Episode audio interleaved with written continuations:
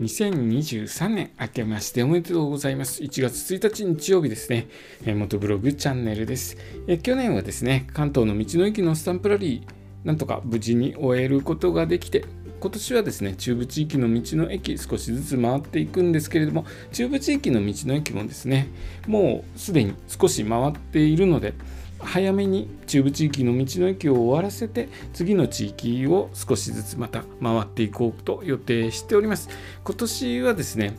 去年はそれほど泊まりで行くっていうことがなかったんですけれどもどんどんと遠い地域の道の駅になってきますので、えー、泊まりで行く機会が増えると思います。でですねその時に、えー、テント泊で、えー、泊まりに行ってですねできるだけその地域の、え空気を直に感じながら、えー、道の駅回っていこうと思っています。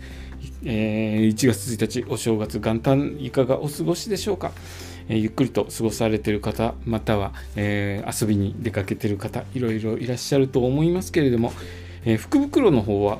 買いましたでしょうか？僕はですね今年というか今年ですね明けてから6時や5時前に起きてですねヨドバシカメラさんの方に並びまして、えー、夢の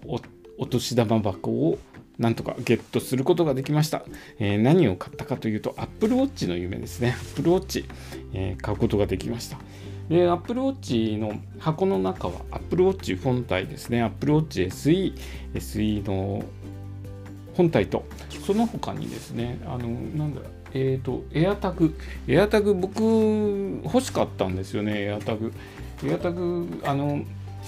出先で鍵とかバイクの鍵とかなくすとえらいことになるのでバイクの鍵にですねつけとくと万一万が一ですね、えー、なくした場合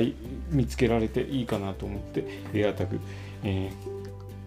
ー、が買おうと思ってたんですけどもそのエアタグが入っていたので非常に僕としてはお買い得で良かったなと思います。えーとですね今日からお店開いてて福袋とかも販売されてるお店多くあると思うんですけれども福袋買われた方とかも、えー、多くいらっしゃるのかなと思います。いいお買い物できましたでしょうか。明日もですね明日からもっと行った方がいいのかな。明日から、え、営業開始されるお店も多くあると思いますので、えー、いい福袋とか買えるといいですね、え